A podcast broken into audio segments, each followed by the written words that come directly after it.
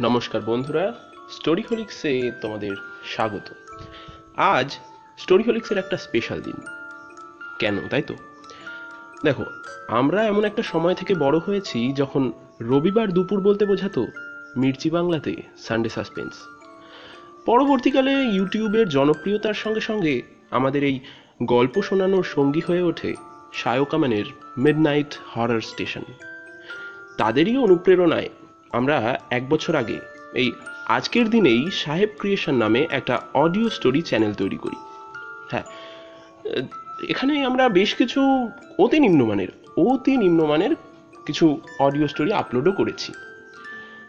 পরবর্তীকালে আমরা চ্যানেলের নাম রাখি স্টোরি হোলিক্স হ্যাঁ আজ সেই স্টোরি হোলিক্সের জন্মদিন।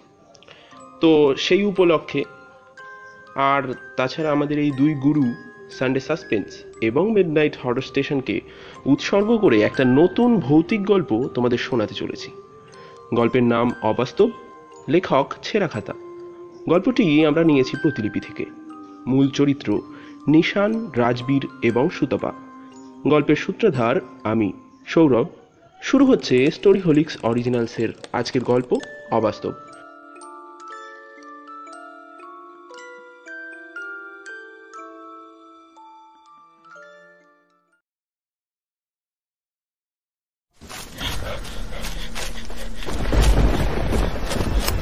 পাগলের মতো ছুটছে নিশান। শ্বাস প্রশ্বাস যেন আটকে আসছে। তবু থামা চলবে না। কাদায় পা আটকে আসছে। উত্তাল ঝড়। তবু দৌড়াতে হবে।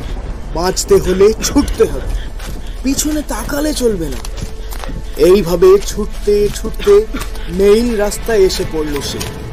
তারপর হঠাৎ হোঁচট খেয়ে হুমড়ি খেয়ে পড়ল নিশান। জ্ঞান হারালো।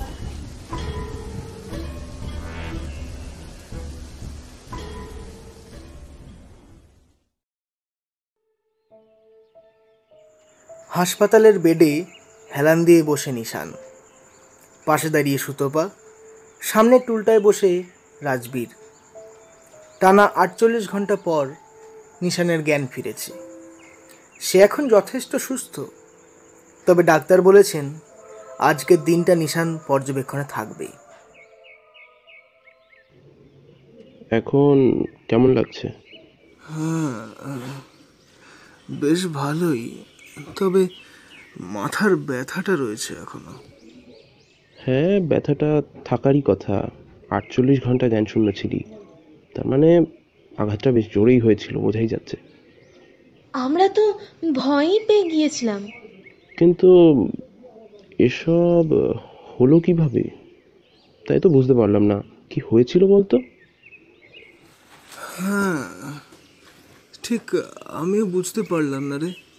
সেদিন রাতে এমন সময় নার্স ঘরে ঢুকলো। সে বলল আপনারা এখন বেরিয়ে আসুন। ভিজিটিং আওয়ার্স শেষ। অগত্যা উঠতে হলো রাজবীর আর সুতপাকে। আজ তবে আসি নিশান চলি রে কাল কিন্তু নিতে আসব।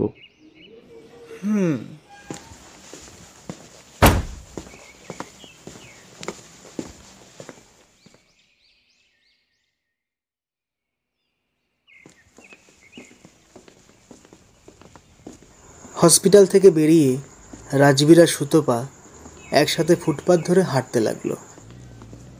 এক কাপ আহ, কফি হবে নাকি? এখন ঘড়িতে সোয়া পাঁচটা। আপাতত বাড়ি যাওয়ার তাড়া নেই। কফিতে ক্ষতি নেই। তবে চা হলে ভালো হতো। তাই তো? বেশ তবে তাই হোক।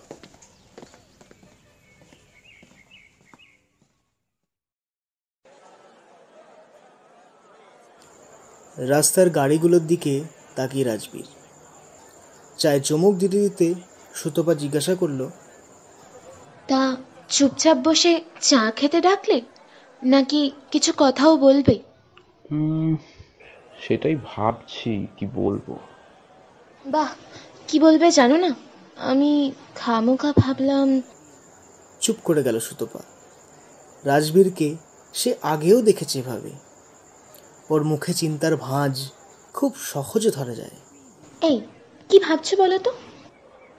হুম? ভাবছি নিশানের কথা। ও নিশান তো এখন যথেষ্ট সুস্থ। কাল হাসপাতাল থেকে ছেড়েও দেবে বলেছে। তাহলে এত চিন্তা কিসের? না কিছু না। সত্যি বলছো? আরে হ্যাঁ বাবা সত্যি বলছি। বেশ এবার কি বলবে বলছিলে? আজ থাক অন্য কোনো দিন বলব। চলো তোমায় বাড়ি দিয়ে আমার আবার বাড়ি ফিরতে হবে।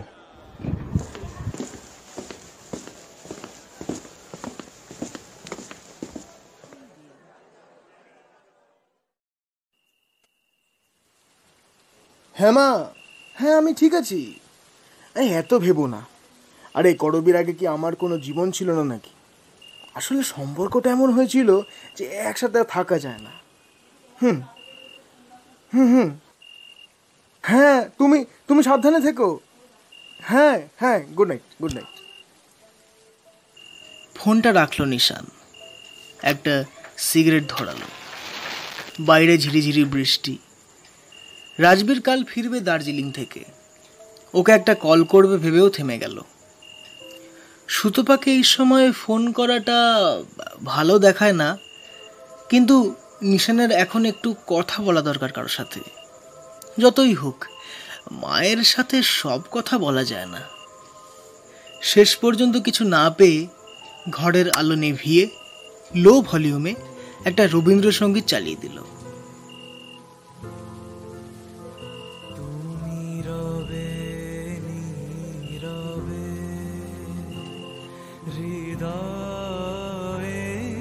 করবীর শেষ কথাগুলো মনে পড়ছে নিশানের। দেখো Nishan we we are not just the same type এভাবে এভাবে থাকা যায় না। প্রথমে যা মনে হয়েছিল তা পুরোপুরি মোহের বসে। মানে? আজ বিয়ের তিন বছর পর এসে তোমার এখন হঠাৎ এরকম মনে হচ্ছে কেন? তাছাড়া আমাদের বাচ্চা আর তুমি তো এখন সেই চিন্তা তোমার না করলেও চলবে। চিন্তায় বাধা দিয়ে নিশানের ফোনটা বেজে উঠল। কলটা আননোন নাম্বার থেকে। ট্রুকলার বলছে জগন্ময় সান্যাল। কে রে বাবা? বিরক্তির স্বর শোনা গেল নিশানের গলায়। ফোনটা ধরতেই ওপাশ থেকে ভয়ার্ত মহিলা কণ্ঠ ভেসে এলো। নিশান নিশান তুমি আমায় বাঁচাও। বাঁচাও আমায় প্লিজ। করবি? কিসের সাহায্য? আমি কে হই যে সাহায্য করব? বাঁচাবো তোমায়? আরে তোমার নতুনকে ডাকো এখন নতুনকে ডাকো। ঈশান প্লিজ আমি ভুল করেছিলাম। ওর থেকে বাঁচাও। না হলে না হলে আমায় ওরা মেরে ফেলবে। কি? কি যা তা মজা করছ আমার সাথে? না নিশান না। মজা করছি না আমি। আমায় বিশ্বাস করো বাঁচাও আমায়। বেশি সময় নেই হাতে আমার। কথা শেষ হবার আগেই ফোনটা কেটে দিল নিশান।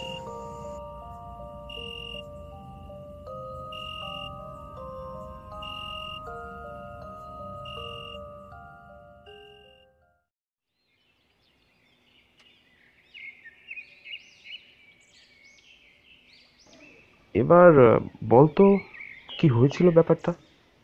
আমি কিন্তু এখনও বেশ কনফিউজড কিসের কথা বলছিস? আরে, তোর মাথার চোটের ব্যাপারটা মানে কি হয়েছিল অ্যাকচুয়ালি সেটাই জানতে চাইছি। ও, হুম, বলছি। বেশ কিছুক্ষণ গম্ভীর হয়ে বসে রইল নিশান।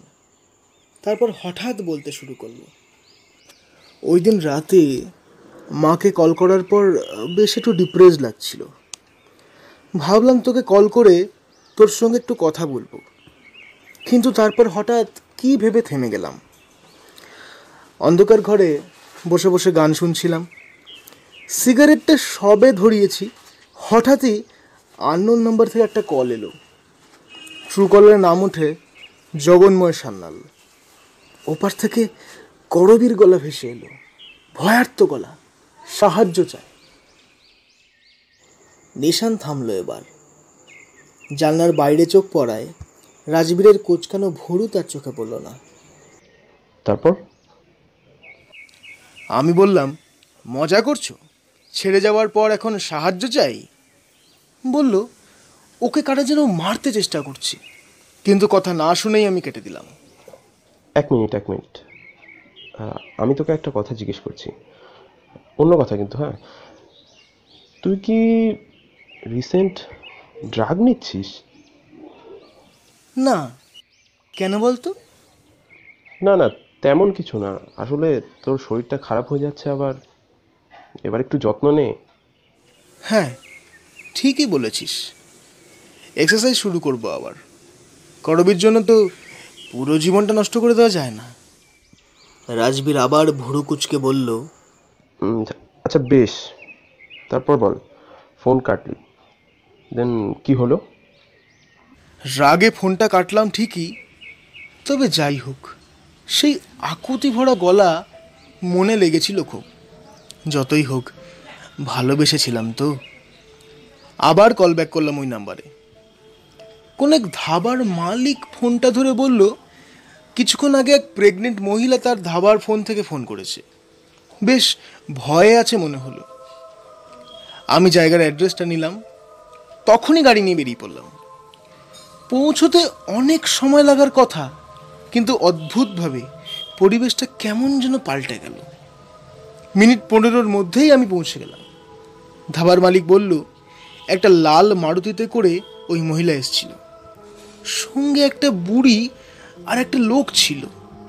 কিছু কিনবে বলে দাঁড়িয়েছিল। সেই ফাঁকে লুকিয়ে ফোনটা করে। তারপর? জিজ্ঞেস করলাম গাড়ি কোন দিকে গেছে? যেদিকে দেখাল সেই দিকেই গাড়ি নিয়ে বেরিয়ে পড়লাম। বেশি দূর যেতে হলো না। রাস্তার পাশে দাঁড়িয়েছিল গাড়িটা। কিন্তু তারপরেই হলো সমস্যা শুরু। মানে? আবার কিসের সমস্যা? গাড়িটা দাঁড়ানো দেখে কিছু দূরেই আমি গাড়ি দাঁড় করালাম।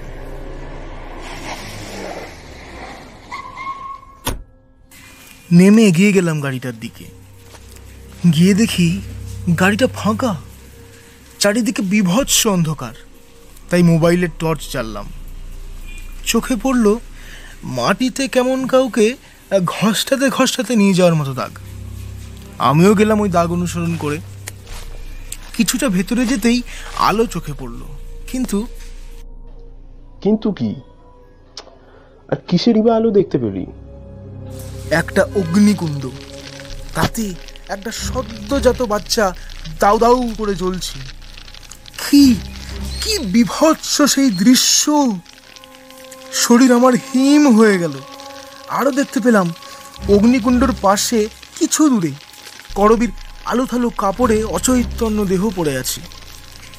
আগুনের সামনেই একটা বুড়ি কিসব মন্ত্র পড়ছে। আর তার পাশে দাঁড়িয়ে নিষ্পলক চোখে একটা লোক।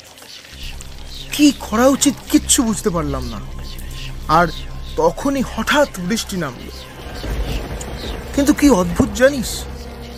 আগুনটা কিন্তু নিভল না। বড় অদ্ভুত। বুড়িটা কীভাবে যে আমার অস্তিত্ব টের পেয়ে গেল, সেও বুঝলাম না। ঝোপের ভেতর এমনভাবে তাকালো যেন স্পষ্ট আমাকে দেখতে পাচ্ছি। তারপর একটা বিকট হাসি হেসে উঠল। আর পাশে দাঁড়ানো লোকটার সাথে করবীর দেহ হাওয়ায় বিলীন হয়ে গেল। কে? পাগল হয়েছিস? না রে ভাই বিশ্বাস কর আমি এটাই দেখলাম। আচ্ছা আহ, ঠিক আছে। আহ, তারপরে কি হলো ব্যাপারটা? জানি না। কিছু না বুঝেই ছুটলাম ওই ঝড় বৃষ্টিতে অন্ধকার জঙ্গলের মধ্যে দিয়ে। হাইওয়েতে পৌঁছেছি তখন প্রচণ্ড ঝড়। হঠাৎ হোঁচট খেয়ে পড়ে। গেলাম তারপর আর কিছু মনে নেই।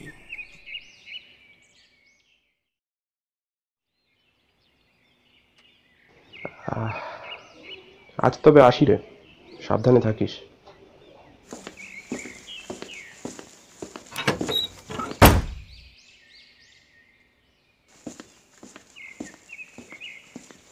নিশানের বাড়ি থেকে বেরোতেই দেখল তিনটে মিসড কল সুতোপার। রিং ব্যাক করল Rajbir.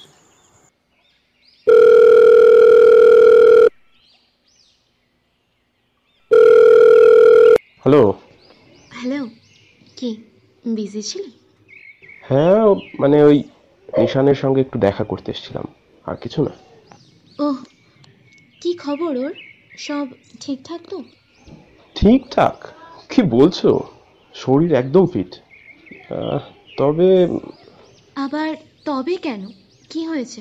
I don't know but I think he is being a psycho what আরে হ্যাঁ কত সব কি উদ্ভট আজগুবি গল্প বলল। কোথাকার কোন করবি নাকি ওর স্ত্রী? ছ মাস আগে প্রেগনেন্ট অবস্থায় কোন একজনের সাথে চলে যায়। মেয়েটা নাকি আবার আমাদের সঙ্গেই কলেজে পড়তো। আরও কত সব যাচ্ছে তাই ভুলভাল। আমার তো মনে হয় মানে মনে হয় কি আমি শিওর বলছি। হয় ও ড্রাগ নিচ্ছে? নাহলে সত্যি পাগল হয়ে গেছে। কি বলছো কি? করবি বলে কোনো মেয়ে তো আমাদের সঙ্গে পড়তোই না। হ্যাঁ সেটা তো আমি জানি। আর তাছাড়া আরও কী সব বলছে? ও নাকি হাইওয়েতে পড়ে গিয়ে চোট পেয়েছে। কারা হসপিটালে নিয়ে এসেছে সেটা জানে না। সে মানলাম। কিন্তু আমরা তো জানি যে ওকে আমরা ওর বাড়িতেই ওরকম অজ্ঞান অবস্থায় পাই। এ তো যাচ্ছে তাই কাণ্ড। আজ তো কাকিমা বাড়ি ফিরবে। ওনাকে কিছু জানাব? না না না না। এখনই কিছু জানাতে হবে না। একটু ওয়েট করো আমাকে আর একটু বুঝতে দাও। আচ্ছা ঠিক আছে। হুম হুম। আর বলছি যে আজ বিকেলে সেন্ট্রালে দেখা পাওয়া যাবে? আজ? হ্যাঁ যেতেই পারে। কটায় বলো? ওই চার সাড়ে চার নাগাদ। ওকে ডান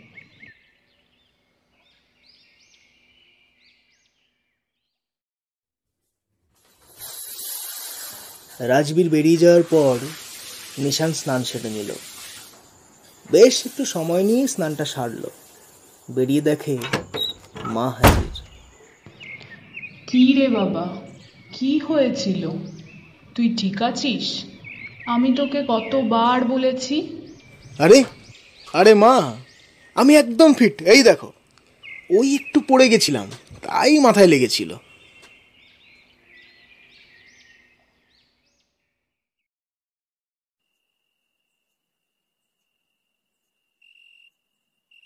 সন্ধ্যের পর নিশান নিজের ঘরের খাটের উপর বসে।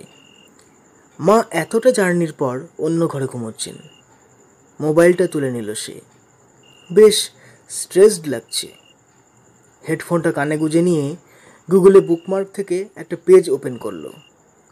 অ্যাডিকশন নামে একটা গ্রুপের পেজ। বিভিন্ন রকমের অডিও স্টোরি তৈরি করে এরা।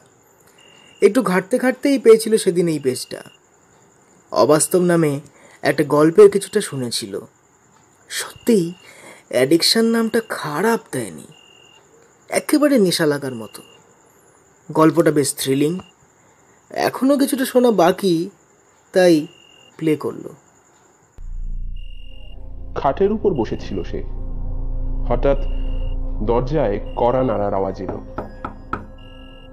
সঙ্গে সঙ্গে নিশান যেন বুঝতে পারল তার ঘরের দরজায় কেউ কড়া নাড়ছে। উঠে গিয়ে দরজাটা খুলল সে। কিন্তু খুলতেই গল্প শুনতে শুনতে এগিয়ে গিয়ে দরজাটা খুলল নিশান। দরজা খুলেই চমকে উঠল সে। বাইরে সেই বুড়িটা, সেই অস্বাভাবিক মুখ নিয়ে ভিতরে ঢুকে আসছে সে। ভয় পিছিয়ে গেল নিশান। কি করবে কিচ্ছু বুঝতে পারছে না।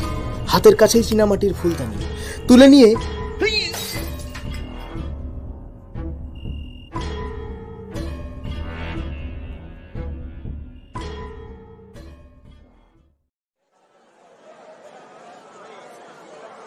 বাবা এইটুকু বলার জন্য এতদিন সময় লাগল। না মানে আসলে বলব বলব করেও ঠিক সাহস জোগাতে পারছিলাম না। কেন গো? এত ভয় কিসের? আমি বাঘ না ভাল্লুক? বাঘ ভল্লুক? ওগুলো আবার কেউ ভয় পায় নাকি? ভয় তো বেশি তুমি মেয়ে বলে। কি বললে? এই এই দেখেছ? এই জন্যই তো বেশি ভয় লাগে।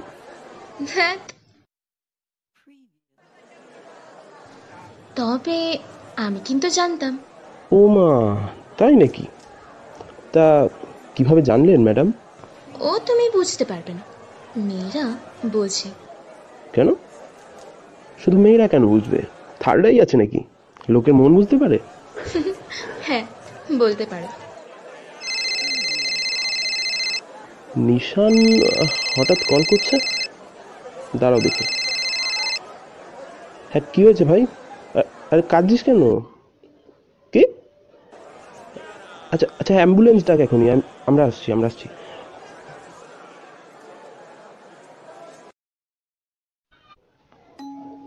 ভাই, কি হয়েছিল বলতো? আজ হঠাৎ এরকম একটা ঘটনা। আমি ঘরে বসে একটা গল্প শুনছিলাম। মা অনেকটা জার্নি করে এসছে। তাই ঘুমোচ্ছিল অন্য ঘরে। গল্পটাতে হঠাৎ বলল দরজায় টোকা পাড়ার কথা। দেখলাম আমার ঘরের দরজায় টোকা পড়ল। দরজা খুলতেই গল্পের কথা মতো বাইরে একটা বুড়ি চলে এলো থেকে খুব ভয় পেয়ে গেলাম। হাতের কাছে ফুলদানি পেয়ে চালিয়ে দিলাম মাথায়। কান থেকে হেডফোনটা পড়ে যেতেই খেয়াল করলাম মা মাথায় হাত দিয়ে পড়ে গেল। বিশ্বাস কর আমি কিচ্ছু বুঝতে পারছি না। কীভাবে যে? তুই মানে পাগল হয়ে গেছিস? কি ভুলভাল বকছিস? আগের দিন ওই আগের দিনও কি একটা ভুলভাল মানে ওই করবি না কোনো একটা মেয়ের কথা বললি। আরে ভাই, তোর এখনও বিয়ে হয়নি। আর ওই নামে কোনো মেয়ে আমাদের সঙ্গে কলেজেও পড়তো না। আজকে একেবারে যাচ্ছে তাই একটা কাণ্ড ঘরে বসেছিস। মানে কি বলব? এভাবে গল্পের সাথে জীবনটাকে মিশিয়ে দিচ্ছিস। হ্যাঁ? হ্যাঁ তাই তো। ওটাও তো ওই গল্পটার আগের দিন প্রথম দিকে শুনেছিলাম। কি? মানে? আমার জন্যই এত সব হলো। কিন্তু বিশ্বাস কর আমি কিচ্ছু জানতাম না। আমি কীভাবে যেন গল্প আর বাস্তব দুটোকে গুলিয়ে ফেলছিলাম। আরে এত এত ভেঙে পড়ছিস কেন? ডাক্তার তো বলছেন কাকিমা আউট অফ ডেঞ্জার আমি যে কি করলাম ভাই? আরে আরে কিচ্ছু হয়নি। তুমি আমাকে বরং তোর ফোনটা দে। কোথায় দেখি তোর সেই পেজটা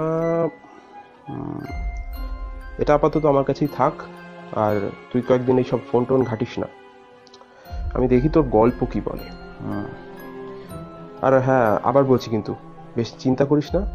আমরা তো আছি। আর কাকিমাও সুস্থ হয়ে যাবে তাড়াতাড়ি? অত চাপ নিস না।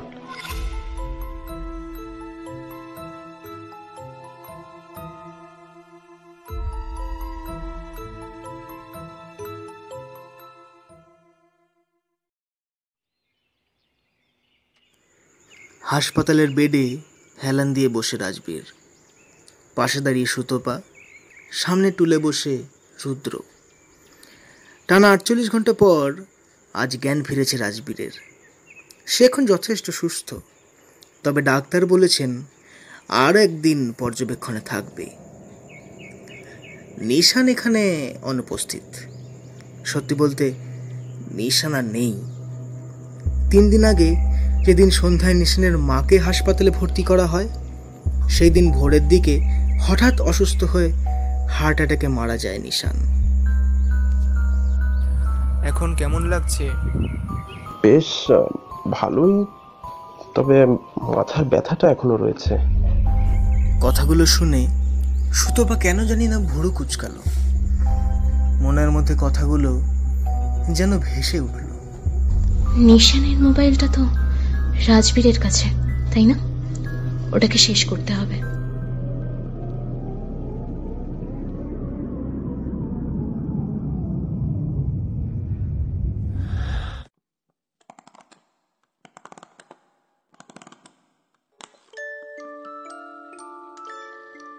তো বন্ধুরা, এতক্ষণ তোমরা শুনছিলে আমাদের চ্যানেলের এক বছর পূর্তি উপলক্ষে এবং সানডে সাসপেন্স ও মিডনাইট হরার স্টেশনের সম্মানে স্টোরিহোলিক্স অরিজিনালসের নতুন গল্প। গল্পের নাম অবাস্তব। লিখেছেন ছেঁড়া খাতা। গল্প পাঠ এবং নিশানের চরিত্রে ধ্রুবজ্যোতি, রাজবীরের চরিত্রে সৌরভ, সুতপার চরিত্রে শ্রী, করবীর চরিত্রে আদ্রিতা এবং অন্যান্য চরিত্রে তিয়াশা, শর্মিষ্ঠা, সৌরভ এবং দেবজিৎ। আমাদের এই স্পেশাল গল্পের জন্য music provider Bibek Abhishek graphics sound design এবং স্পেশাল এফেক্টসে সৌরভ। সমগ্র পরিকল্পনা ও পরিচালনায় সাহেব। আমরা জানি যে আমরা আমাদের দুই গুরু সানডে সাসপেন্স ও মিডনাইট হরার স্টেশনের মতো অত উচ্চ পর্যায়ের গল্প তৈরি করতে পারিনি। তবুও তোমাদের কাছে জানার ইচ্ছা রইল। গল্পটা তোমাদের কেমন লেগেছে? কমেন্ট করে অবশ্যই জানিও, আর ভালো লাগলে লাইক করে দিও, আর শেয়ার করে দিও তোমার বন্ধুদের সঙ্গে। আর চ্যানেলে নতুন হলে অবশ্যই সাবস্ক্রাইব করো আমাদের চ্যানেল স্টোরি হোলিক্স আরও নতুন নতুন গল্প শোনার জন্য।